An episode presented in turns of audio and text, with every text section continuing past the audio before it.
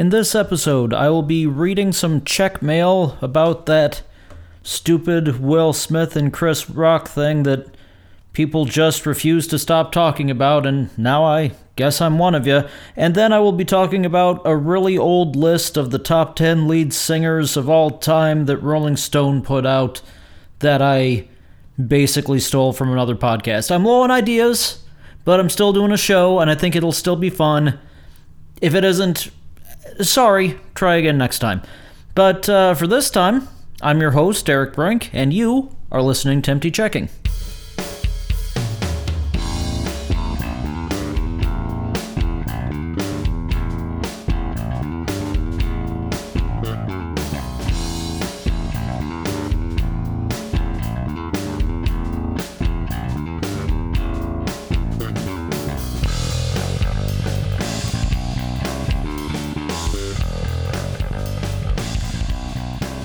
Hello, checkmates. It's good to be back with you this week. I hope you had a good week between shows. I had a pretty good one myself. Not too bad at all. Easter has come and gone and passed us by, and I am carrying a little bit of extra sugar weight because that's how Easter works, as I'm sure many of you are aware in your own lives. I want to say right up front, sorry to start on a little bit of a down note, but I want to say right up front that in the week between episodes, in fact, on the day the last episode went up, the day that it was recorded and the day that it went up were not the same day, and in the sort of intermediate time, the world lost Gilbert Gottfried, and I had not recorded a segment about him that went up on the last episode. Instead, I did an upload during the week from my phone, just talking about Gilbert for about 20 minutes, I think, that and just my relationship and fondness for his work. I encourage you to please listen to that. If you're on one of the apps, you probably got a notification that it went up. If not, no link was put on the blog. I should make sure that a link gets put on the blog. I'll make sure a link is put on the blog before you hear this, but please go over to the blog and listen to that if you haven't bumped into it yet already. I'm a big Gilbert Gottfried fan, as I know many people are, and I just wanted to talk about him for a while. So I did that last week, and I uploaded it sort of in between episodes. I kind of think of those as non-episodes, sort of non-episodes. In fact, I used to have a graphic that I would put on those, but since I started just doing them from my phone, they just sort of go up with the Empty Checking logo. But that's up. Please give that a listen. It'd mean a lot to me if you did. Otherwise, my week was pretty good. Celebrated my niece's birthday. And just been hanging out with the cats, and I've been in my office at work a couple of days and stuff like that, and it's been eventful and it's been busy. It's been a good little week here, I think. A lot of stuff going on. I mentioned the cats. The cats are doing great. They're both napping near me right now, in fact, as I'm recording this. And but yeah, they're both doing great. They're both oh boy, adventurous. I'll tell you that. They have found their way up on top of my china cabinet, which is way up high in the sky. And from there, they walk across the, I'm going to say about 1.5 inch wide mounting bracket that is holding up my vertical blinds on my back door, and they make their way to the top of the refrigerator. So I now have nowhere to put stuff to keep it out of their reach unless it's, behind a cabinet or something. Boy, I really hope they never get on top of the cabinets in my kitchen. I've got a bunch of beer bottles up there, just empty beer bottles that I like, and I just cleaned them out and put them up there for display purposes and fun. If they ever get up there, there's going to be a lot of broken glass on the floor. I don't think there's an easy route for them to do that. I probably shouldn't be saying this out loud. They can hear me, and I think they understand more than they let on. Anyway, they're doing good, and they're all over the place, and they've been a joy this whole week. And we have our skirmishes, of course, but they've basically been a joy. I'll tell you one thing that isn't a joy in dealing with the boys, and it's not even so much them; it's just sort of the way things have worked. I had to get rid of my old couch. I'm sure I talked about that on an episode at one point or another. My old couch was a recliner couch, and they were getting stuck on the inside of it. They I say they, McGuire was getting stuck on the inside of it, just sort of paw trapped, you know, and not being able to get his way out, howling for help, and I have to open up the couch and get him out. So that couch had to go, because that's my boy, and I'm going to make sure my boy is safe. And I have no strong love for my recliner couch. I just, it had to go, you know? So that, I went to a couch place here, a furniture place, I should say, and you know, there's a new couch that's been ordered. Unfortunately, the new couch has not been delivered, but the old couch has gone away. The old couch was picked up on Thursday of last week. Well, taken out, I guess, on Thursday of the last week. And so I've been several days without a couch now, and no call from the furniture place telling me when the new couch is going to arrive. They had told me 3 to 4 weeks when at the time of purchase, and I was in there, and you know, I kind of did the math, and I had the old couch picked up sort of at the tail end of what would have been 3 weeks. So I was hoping maybe it'd be that weekend or pretty close. And so far, it has not been close. And I called them at 3 weeks and said, "Hey, just want to see where we are. You know, no big deal, not mad or anything. You know, basically." And they said, "Yeah, it's still on order. You know." So hopefully the guy wasn't lying to me about it being 4 weeks, because I haven't had a couch for a little while, and frankly, I'm starting to get used to it, to be honest with you, and I don't want that, because if I get used to not having a couch here in the living room, I will just never have a guest again, which, let's face it, the odds of that are fairly low anyway, but yeah, the couch, I don't have a couch right now, so I've got nowhere to sit and pet my cats except for the floor, or the chair in their room, or the bed in my bedroom. So that's a little bit of a pain. But I've got a new couch coming, and I'm excited about the new couch. I just don't know when it's going to get here. I'm dying to hear my phone ring and to be the furniture place. But we'll see. We'll see. We're waiting for now. In the meantime, I've reorganized my living room a little bit to make a little bit of room, because the new couch is slightly wider than the old couch, and some stuff had to move, and that actually seems to have irritated the cats, because I think I moved a couple of things that were hiding places for them that I wasn't really aware of, but that, I mean, one of them I was, but it barely counted as a hiding place, but it still went away, and I think they were mad at me about that, because they spent all last night just kind of finding different other places to hide, which, fine, that's okay, I get it. Cats need places to hide, I'm fine with that. But yeah, it was just kind of, I could tell they weren't happy with my reorganizing. And honestly, the couch has been gone long enough that they may not be happy when the new couch comes in, so we'll see what happens with that. But the living room's been reorganized, the couch is on the way, the cats are getting up on the china cabinet and the fridge. It's been kind of nuts. In the midst of all that, I bought myself a new hat. It's a baseball cap, one that I got off of Etsy from, you know, a small business owner, obviously. And it just says Cat Dad on it. Just a black hat says Cat Dad, and the Cat Dad is in kind of rainbow colors, at least as much of the Roy G. Biv as you can get without running out of letters. But yeah, I just liked it. I just thought it was cute, and I liked that it was available in, you know, the rainbow stitching for the lettering. I'll put a picture of this on the blog. That I just liked that was.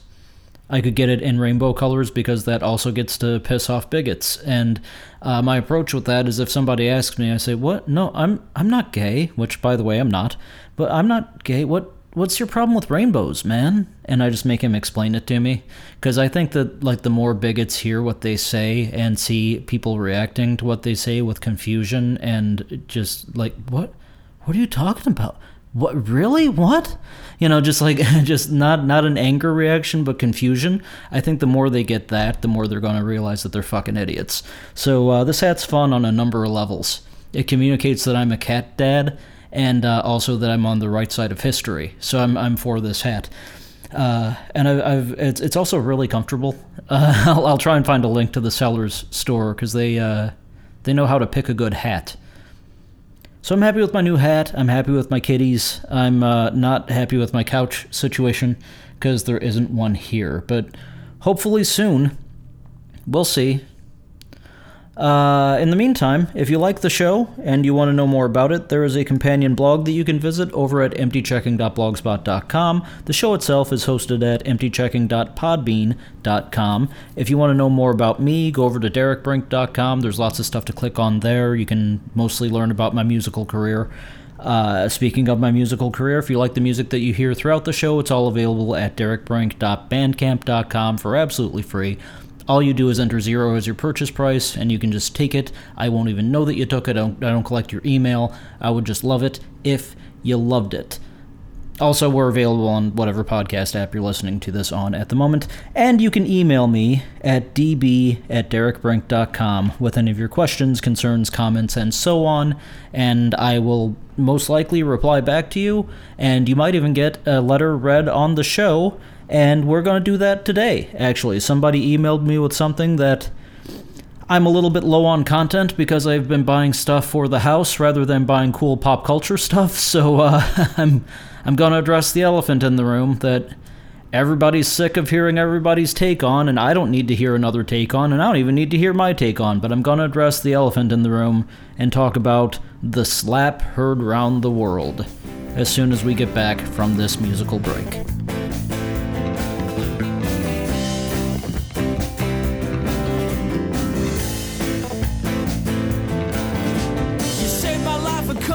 Times, and I want you to know it. You always had just the right words, like you were some kind of prophet.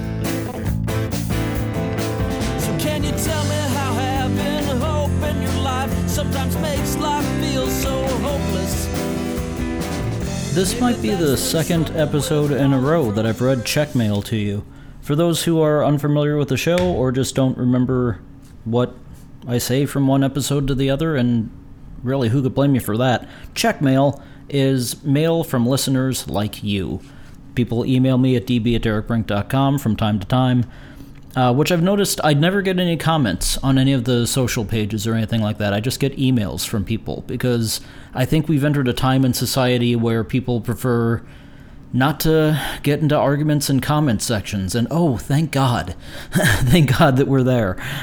So all of you are cool and are good folks with good hearts, and you email me instead of writing nonsense in the comments. God bless you. I'm so happy that you're a fan. But yeah, I got a piece of checkmail, and I wanted to read it, and I wanted to respond to it because it is a topic that everybody's run into the ground right now, and you haven't heard it from me yet, and I'm sorry, but you're going to hear it because I promised myself I wouldn't talk about it unless someone asked, because who cares? Who cares what I have to say? Who cares what anyone has to say about it at this point? But someone did ask, so I'm going to give them an answer, and you're all going to hear it too. Our letter today, I got it in the mail, it was registered. Our email today comes from, this is cute, comes from someone identifying himself as G.I. Jason. Adorable, I get it. And it reads as follows. Excuse me. Dear Uncle Derek, I know this is probably the kind of thing that you would rather ignore. By the way, G.I. Jason, thank you for calling me Uncle Derek. I love it when you guys do that. I know this is probably the kind of thing that you would rather ignore, but I was wondering if you have any thoughts on the Will Smith, Chris Rock slap. And then he enumerates a list for me to follow. 1, are you Team Will or Team Rock? 2, do you think it was staged? 3, do you think the Academy's punishment is fair? Thanks, G.I. Jason. Okay, well, there's some questions there, and there's some more I'm going to say outside of those questions, but, let's deal with those questions in order. I assume, by the way, that I don't need to tell you what the slap is. During the Academy Awards, Chris Rock made a joke about Will Smith's wife, and Will Smith got up and slapped Chris Rock in the face, and twice very loudly shouted after he had returned to his seat when Chris Rock was addressing it. Will Smith shouted, "Keep my wife's name out of your fucking mouth." And it became a whole thing. And in the time that's passed, Will resigned his membership in the Academy, and the Academy told him that he can't attend an Oscars for 10 years, even if he's nominated. That's the very short version of it. But it seems impossible that you would have been on the internet at all in the past several weeks and not already know that. So, anyway, the list that G.I. Jason presents, if you don't get that, the joke that Chris Rock made was he, seeing Jada Smith's bald head, made a joke about her being in G.I. Jane 2. G.I. Jane, of course, being a movie that was starring, who was that? Sigourney Weaver, I think, as a woman going into the military, which is unheard of.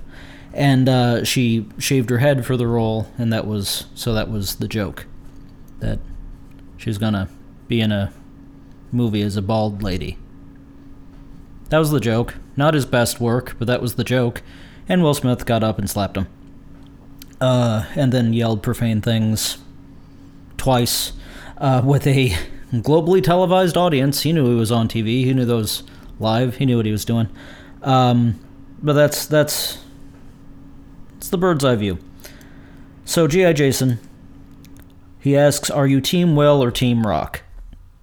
I'm a little bit more Team Rock. I honestly always have been. Will Smith... there are some rabid, diehard Will Smith fans out there, and I'm not trying to step on your toes with what I'm about to say or any of what I'm going to say. I've just never been that big of a Will Smith fan, which is not to say that I dislike Will Smith. I liked him back in the Fresh Prince days. I watched that. But Will Smith seems like he's really good at what he does. It's just the kind of movies that he does are not the kind of movies that I'm predisposed to see.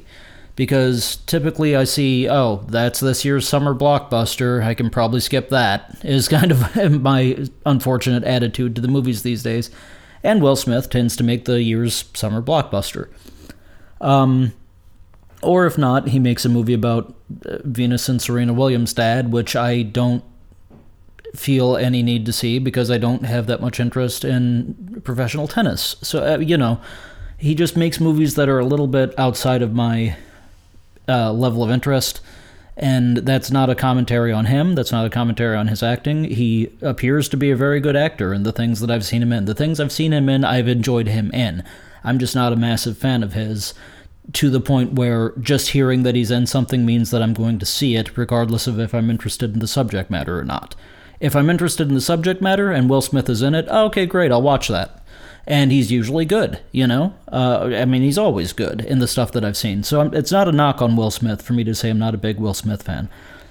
Chris Rock, I've honestly gone back and forth on a number of times over the years. Used to really dislike him, but then he started showing up in stuff that I liked, and I went, this guy's actually pretty good. And I watched some of his act and went, wow, he pushes boundaries in a way that makes me uncomfortable, which I think is the point. But in between doing that, he tells some really funny jokes. So I've kind of come around on Chris Rock over the years. I get him.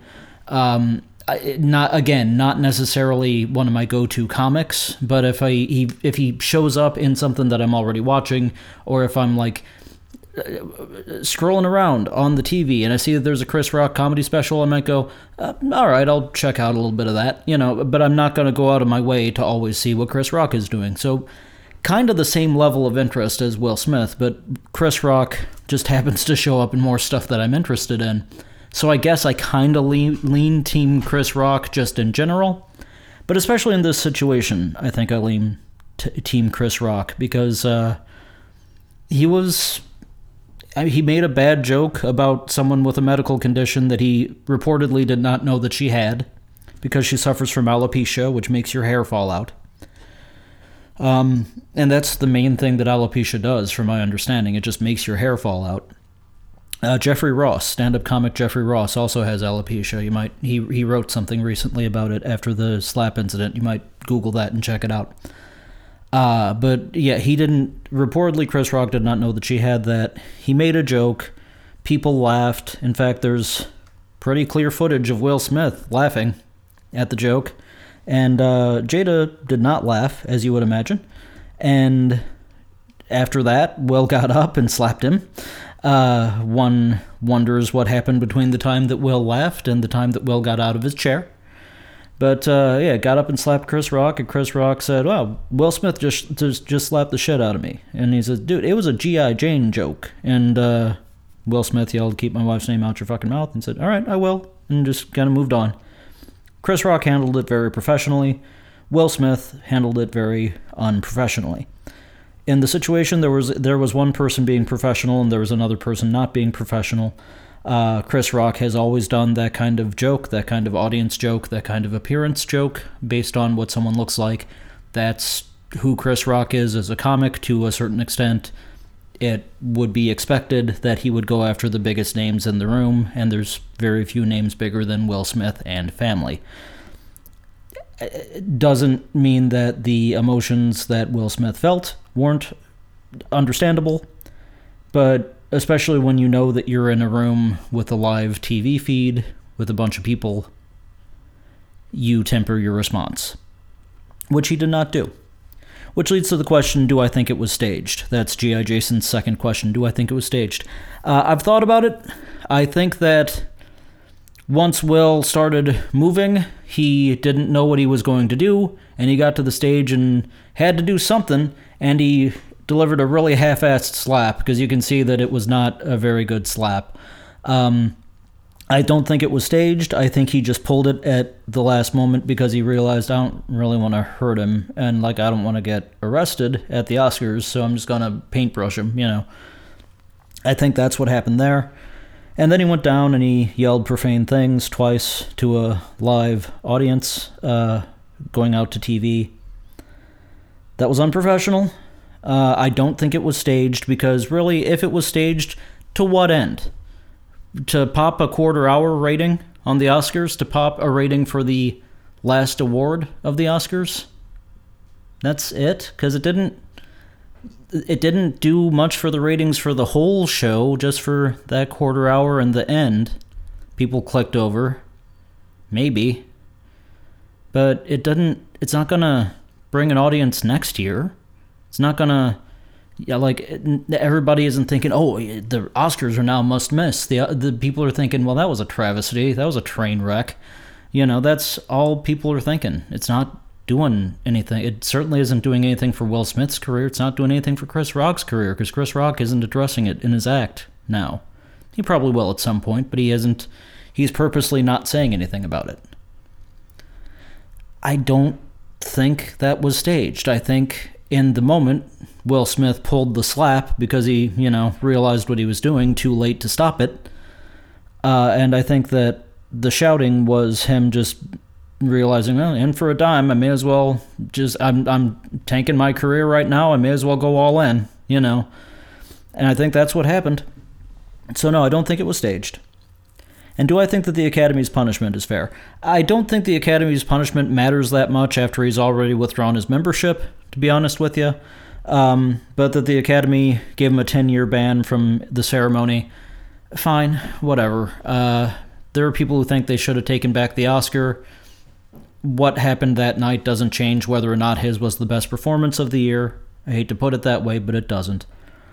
And there are people who are rightly pointing out that there are people that were in the same room that had committed far worse sins, that have been credibly accused of horrible crimes, that are getting no punishment. Meanwhile, Will Smith is getting punished for slapping a guy and saying the F word. The sad difference there is the real villains, the real evil, doesn't usually take place on a globally televised event, translated into multiple other languages, recorded for all time. The truly evil generally do their work behind closed doors. Will Smith did not, and that is why he's being punished, and that is why some others are not. That's sad, that's unfair, it's awful, but that's why it's happening. And we, to some degree, need to understand that. That yes, his sin is lesser than anybody in that room who's been credibly accused of sexual assault or worse, but we don't have footage of that. We didn't all see it happen live on TV. So that kind of explains some of that. I've talked about the slap itself. I thought the slap was kind of pathetic. The profanity was actually more alarming to me, because after he did the slap, he could have just shrugged it off and just sort of let it go, and just he could have handled himself a little bit more With a little bit more decorum at that point, instead he shouted the F word at the guy a couple of times and made the entire room incredibly uncomfortable. I think up until the first F-bomb, the room kind of thought, this is a bit, you know? And, the profanity was more alarming to me, and I don't give a fuck about profanity. I don't give a fuck shit bastard ass about profanity, but just the fact that he did that, knowing the audience, knowing the reach of the show, knowing the moment that he was in, that is more alarming to me. That's an anger problem at that point. Getting up there and pulling your punch, literally pulling your punch, because you realize, I'm in a bad situation here. That's... Well, as I think DJ Jazzy Jeff said, that's a lapse in judgment. A very bad lapse in judgment, but it's one that, I got up there and I realized what I was doing, and I kind of half-ass stopped myself, and, et cetera, et cetera. What he hasn't done is, the other half-ass thing he's done is he issued a half-ass public apology to Chris Rock. Needs to contact the guy privately. But the slap itself, ugly, horrible. The profanity to me was even more alarming, because that was a guy who just, he stopped giving a shit. He was tanking his career at that point, and he was fine with it. Congratulations. Job well done, I suppose. Chris Rock handled it like a complete professional, moved on, kept smiling, moved forward with the rest of the show. Questlove's speech is not going to be remembered at all. Not that it would have been anyway, but Questlove's speech, and that's not an insult to Questlove, you just, how often do you actually remember the speech? His speech isn't going to be remembered at all. There are going to be a lot of people who aren't going to remember that Questlove has an Academy Award at this point. But, and that's a shame, because that should be something people know. Will Smith took over the night the way only Will Smith could do. And, that was unfortunate. That was sad. I don't give a shit about the Academy's punishment. I don't give a shit about any of that. It doesn't matter. What happened, happened. And if someone's going to give Will Smith another job, he's going to do that job. And people are going to give him more jobs. It's just going to happen. He's Will Smith. He's going to make money. He's going to make money off of this, I can guarantee you. There is a Super Bowl commercial waiting to happen next year revolving around this. Maybe he needed material for his autobiography. What do I know? He's going to make money off this situation. Chris Rock is ultimately going to benefit from the situation, too. That's why people are asking if it was a work. Pardon me, I used pro wrestling terminology. People are asking if it was staged. That's what work means in pro wrestling. If it's a work, it's staged. Very loosely in the vernacular. People are asking that because, both of these guys are going to benefit from it, but I don't think that was anyone's intention. I don't give a shit about the punishment, and I guess I'm Team Chris Rock. So, G.I. Jason, I hope I covered everything there. I even talked a little bit about alopecia in the midst of all that. It was a dumb situation, and we're all dumb for talking about it, and I'm dumb for being in that crowd now. So thank you very much, G.I. Jason, for making me dumber. That was unfair to you. Please don't come up and slap me and tell me to keep your name out of my fucking mouth. Sorry that I'm talking about it. Those of you who are tired of hearing people talk about it, I'm tired of hearing people talk about it. I'm especially tired now of hearing me talk about it. So I'm going to stop fucking talking about it. And I hope you're not going to hear any more about it from me. I hope we don't hear any more about it from anyone ever, even though there's going to be a million jokes about it on next year's Academy Awards, as though anyone remembers at that point, because life moves so quickly these days, and so does entertainment. But anyway, it was dumb, and it's over now, and for God's sake, let's just let it be over, and let's talk about literally anything else in our next segment.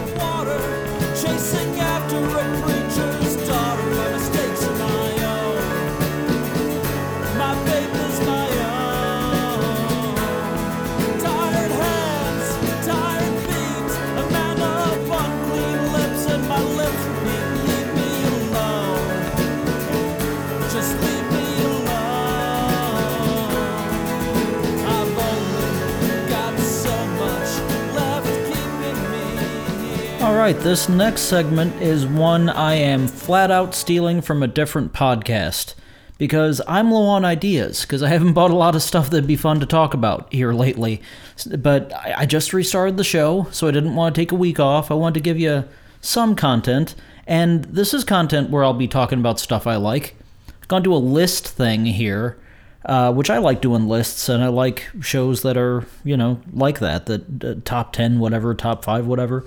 My brother and I, you guys know Dave, he's been on the show, We've been talking on and off about doing a list-based podcast sometime soon, which really, Dave, if you're listening, it's on you, man. Whenever you want to start doing that, if you want to do it as its own show, if you want to do it as just a monthly thing on this show, or if you want that to just be this show, whatever, let's do that. I'm up. You know, let's do our list show. But in this case, the list is kind of a weird one, and I'm just going to cop to where I got this from right up top. I got this from listening to let me get the name of the show right. I'm so tired. Sorry, folks. I got this from Did You Get My Text with Patton Oswalt and Meredith Salinger. I love that show. I love both of those people. And they, on their most recent episode, did a thing where Patton brought to the table Rolling Stone's list of the readers' poll list. It's a list compiled by the readers. I cannot talk today. It's a list compiled by the readers, just reader votes, to determine who the best lead singer of all time is, the top 10 best lead singers. And Patton brought that to the table and read it out to Meredith, and they both stated their agreements and objections and so on to the list. One thing that Patton did not point out is he did not point out that the list is from 2011. So I don't know why it came to his attention, but it's a very old list. That's an 11-year-old list, and that's... All right, so that's what he did on his show. I guess on their show. It's both of their show. That's what they did on their show. But Patton was the one who brought the list, so I zeroed in on him there. But it was an interesting list, and it made me want to do my own list of the top 10 lead singers of all time for 2022, I guess, for me. But Patton read the Rolling Stone list and just kind of then went into his and Meredith's own suggestions and own thoughts on it with occasional comments as they were reading out the list. But here's the list. Over at Rolling Stone's readers in 2011 said are the 10 best lead singers of all time.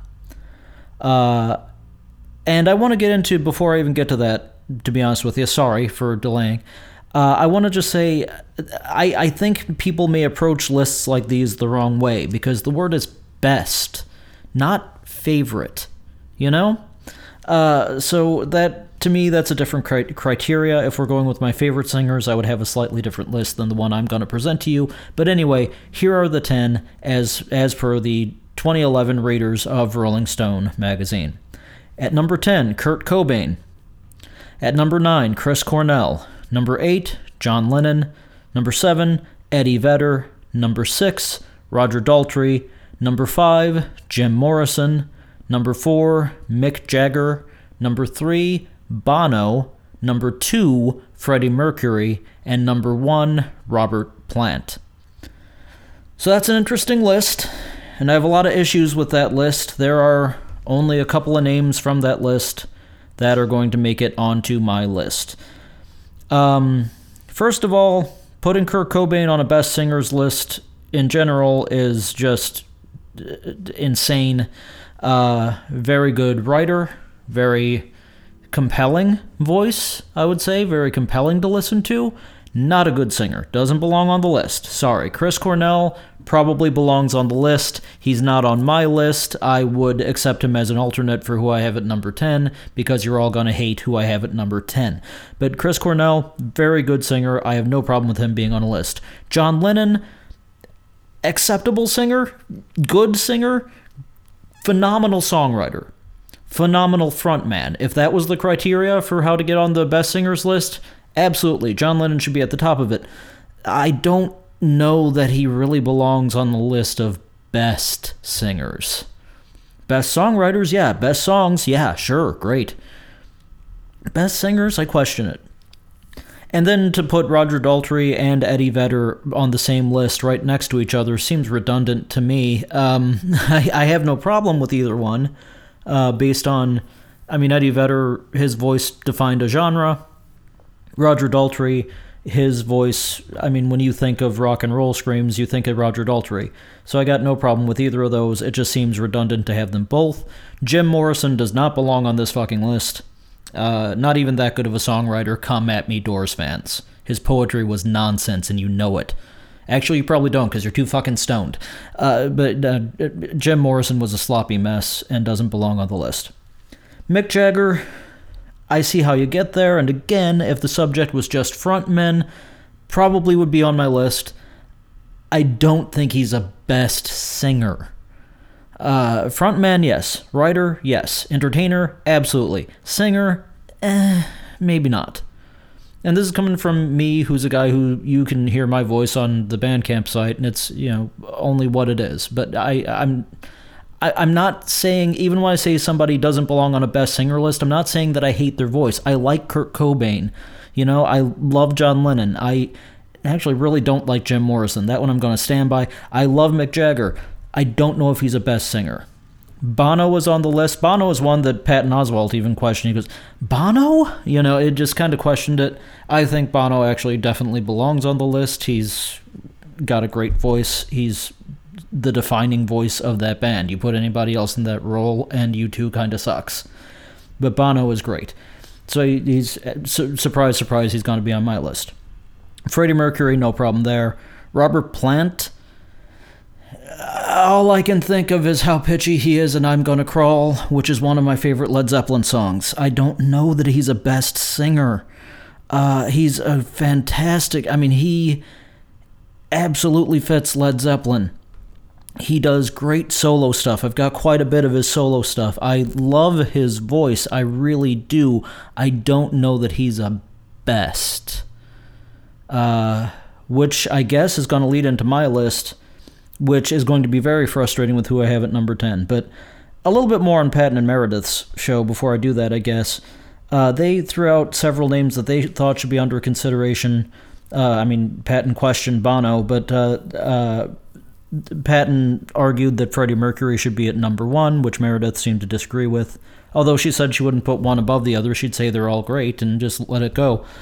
They both, by the way, both Patton and Meredith also pointed out that this list has two things that jump out at you. Entirely male and entirely white guys. That, of course, is overlooking that Freddie Mercury is Persian. Not a white guy. Persian. Easy not to know that. I understand. When I got into Queen in the 90s, every biography of Queen started with Farouk Balsera was born to his parents in Zanzibar. But yeah, that's not entirely white, but close enough, and yes, entirely male. So that is worth noticing. But they throw out some other singers. Prince was mentioned. Makes sense to me. Tina Turner was mentioned. I'll be honest with you, I kind of missed the boat on Tina Turner. A couple of songs I like. I'm aware of the I Can Tina stuff, but not a huge fan. Stevie Wonder was mentioned. That's a good choice. Some of the punk guys for defining the genre were mentioned. Joe Strummer, Johnny Rotten.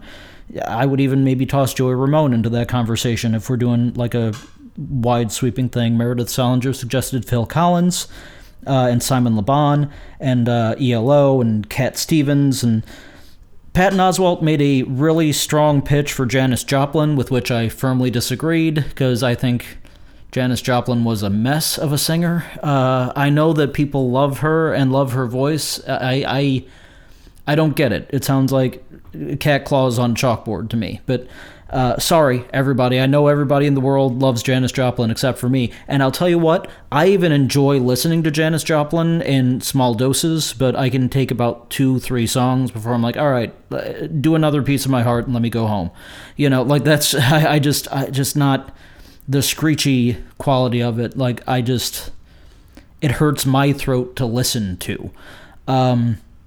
which is really going to make my list frustrating for you guys here in just a second. I'm going to get right into it. And at number 10 on my list, Geddy Lee. Geddy fucking Lee is at number 10 on my list. Right after what I said about Janis Joplin, what I said about Robert Plant, Geddy Lee is at number 10. I'm not joking. This is in no way a joke. Geddy Lee is my number 10 for best singers.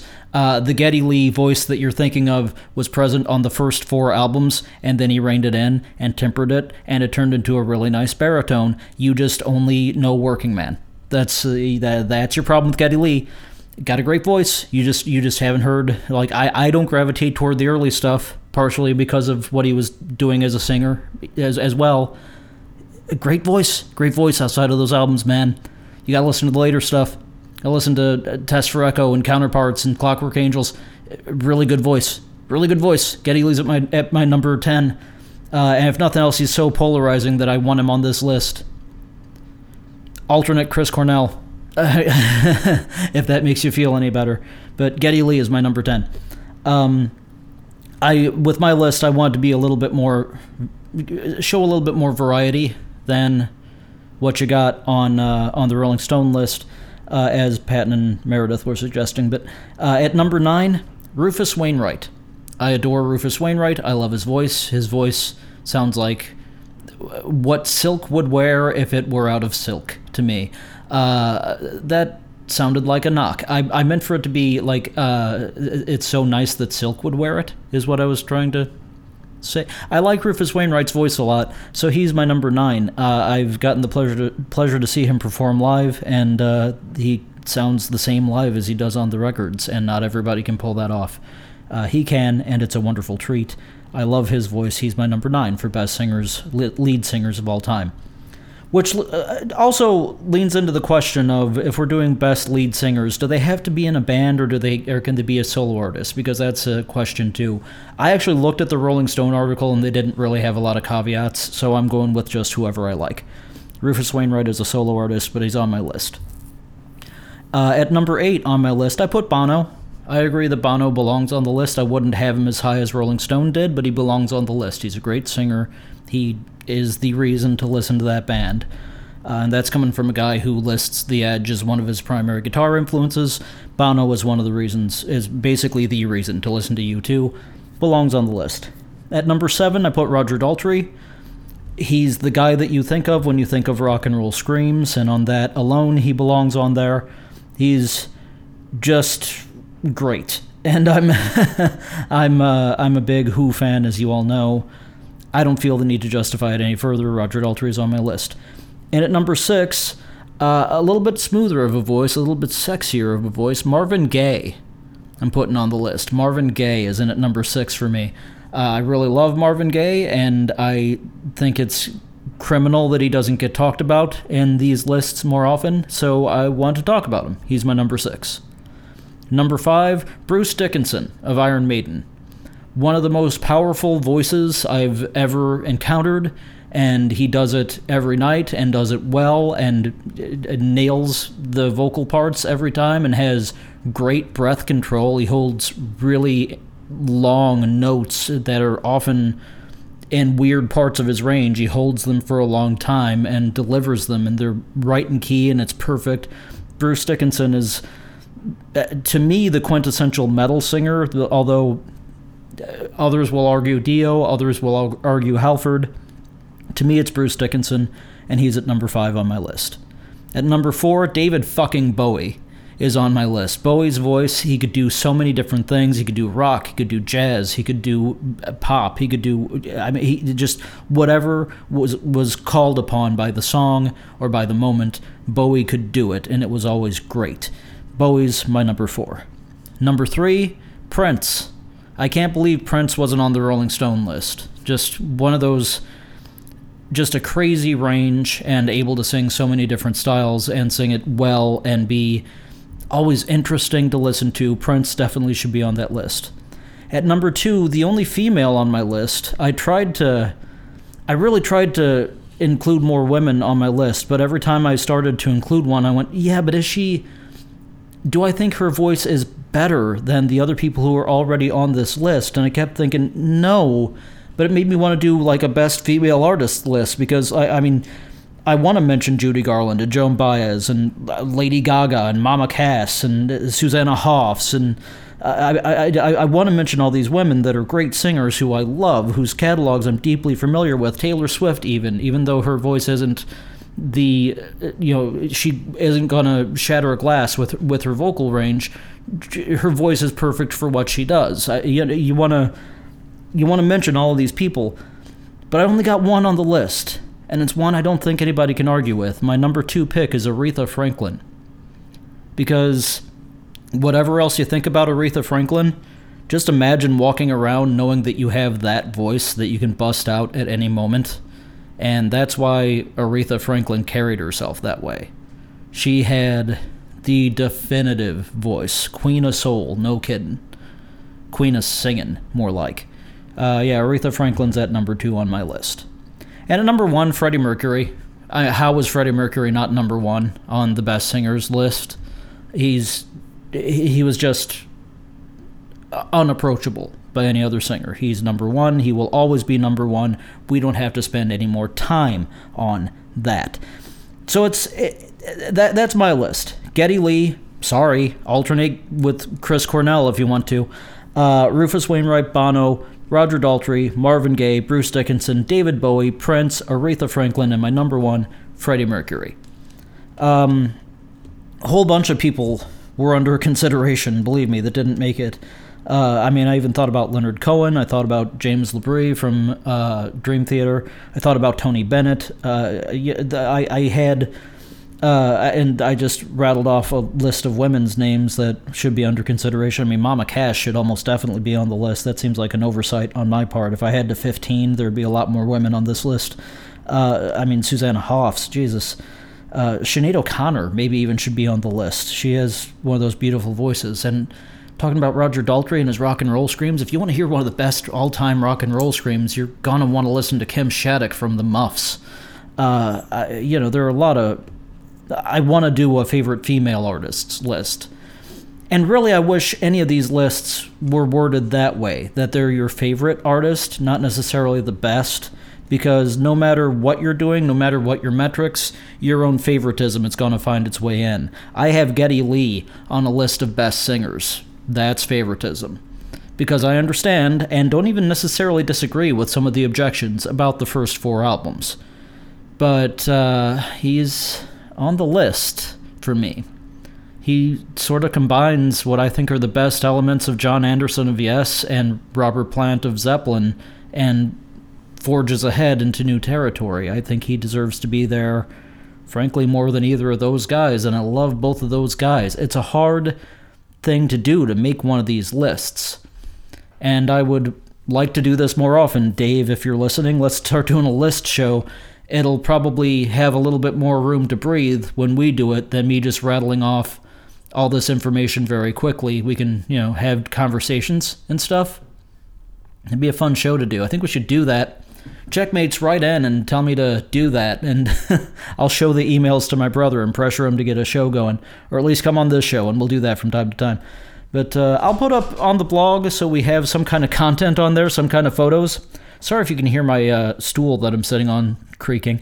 Just so we have some content on the blog, I'll put up pictures of albums from the people on my top 10 list or something like that. Like maybe my recommended listening for those artists. But I enjoyed making this list. I would like to do more of that kind of stuff. And I hope you enjoyed hearing it. That's my response to the top 10 lead singers of all time from 2011 on the Rolling Stone site that Patton Oswalt, for some reason, drug up on his and Meredith's podcast this past week, but it inspired me to do more. And that's, I guess that's the segment. You got my top 10. What are your top 10? Email me at db@derekbrink.com or leave a comment somewhere. There's a lot of the apps I'm not going to see it on. I don't get notifications to any of that if anybody writes there. Only places I'll see a comment is on the blog or if you email me, and I'm a lot more likely to see the email. So email me, db@derekbrink.com. Tell me who I left out. Tell me how much you hate Geddy Lee, and I will tell you you're wrong. Tell me what your list would be. Let's have some fun with this thing. Or just make your own list and then never show it to anyone. Whatever you want to do. I don't care. I just hope this was fun for you, because it was fun for me. So that's my list, and I hope one day to hear yours.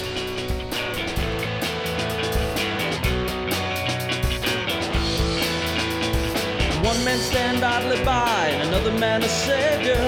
One man choose to give his life, and another man pull the trigger. One man give all that it got, and one man drown in riches. One man bathed in the fire alive, and another burned by what he is. And then, oh, and then he is a man. And then. Now, in this episode, I think I pissed off both Will Smith fans and Janis Joplin fans. This is going to be a fun week in the inbox for me. Yeah, hope you enjoyed this episode. I think we're done. That's how we're ending the show this week. I think we're done. I had fun with this. I kind of like the ones where I just have to pick a topic rather than talk about stuff that I've recently bought, because the stuff that I've recently bought, that's easy to give you a, you know, up-to-the-moment opinion on. But, like, just picking a topic and kind of zeroing in on that, that's fun for me, and lists are a great way to do that. That's always a lot of fun. I guess, I've got stuff that I am going to be buying here coming up, and stuff that I've sort of got on order. I've got a Bissell handheld vacuum coming to me in the mail, probably today, because these cats have a lot of hair that they leave places. I had McGuire in my lap for about 2 minutes the other day, and when he got up, it looked like he exploded all over my shirt.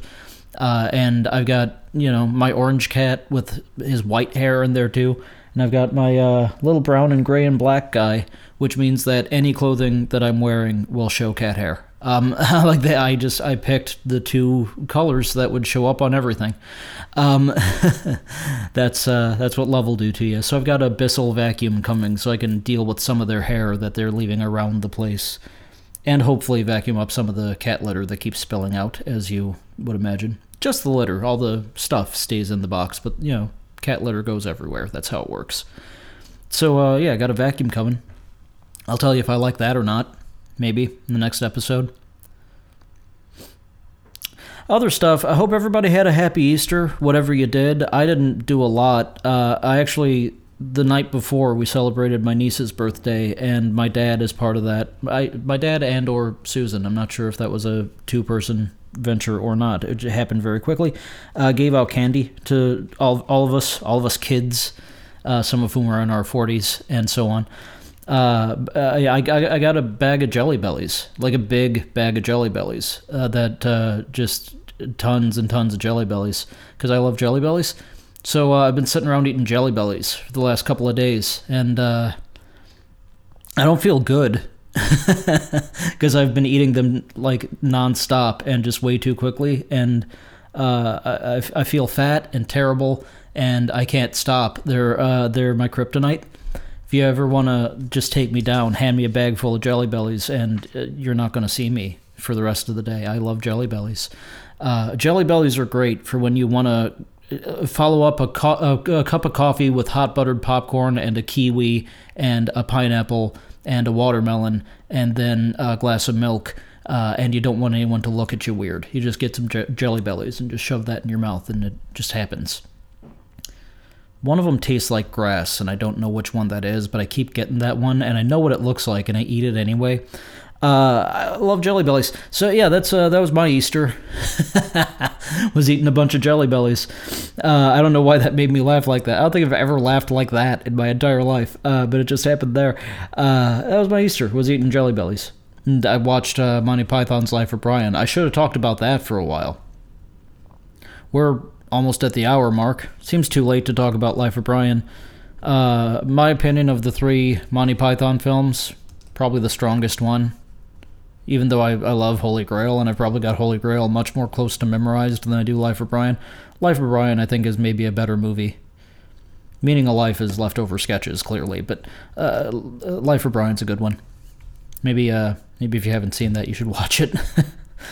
I like that one a lot. Only other thing I can think of to talk about is Julian Lennon put out an acoustic version of his dad John's song Imagine in the last week and a bit. And it's Julian Lennon had always said he would never cover Imagine unless it were the end of the world. And instead, he covered it for what very well could be the end of the world. He covered it in tribute to Ukraine, with all the stuff going on there. You know, the war and genocide that's happening there. He did Imagine. Accompanied on guitar and background vocals by Nuno Betancourt, formerly of Extreme, possibly currently of Extreme. I'm never really sure what their status is. It's really good, and you should listen to it. Just Google Julian Lennon Imagine. It'll pop up for you. It's a good version. I liked it. Maybe you'll like it too. And it's for Ukraine, so, you know, find a way to give money to that. That's it, checkmates. Thanks for hanging with me on a show where I didn't know what I would be talking about. We got there. I think it was fun. I had fun. Hope you had fun. I always have fun doing this, but it's easy for me to entertain myself. I hope I entertained you, is the thing of it. If I didn't, email me and tell me that in a nice way, preferably. I'll reply to you. Thanks. Thanks for your time. Really appreciate it. Please remember as you go about your business that there is still COVID-19 out there, even though the numbers are looking way, way better. If you're not vaccinated, please get vaccinated, get boosted. I myself have had to delay my booster shot again because this last week was a fucking nightmare. But it's happening this week, I swear to God. It's just been hard. It's been hard. But get vaccinated, get boosted. Be responsible, wear a mask when you should, social distance when you should, and all that stuff. And when we get our next surge, that is inevitable, probably because of how we're all behaving, do the right things at that time. Also, please remember that Black Lives Matter, that trans rights are human rights, that women's rights are human rights, and I shouldn't have to tell you any of that. Be good to each other, be good to yourself, forgive each other, and forgive yourself. And while you're doing all that, check us out next time.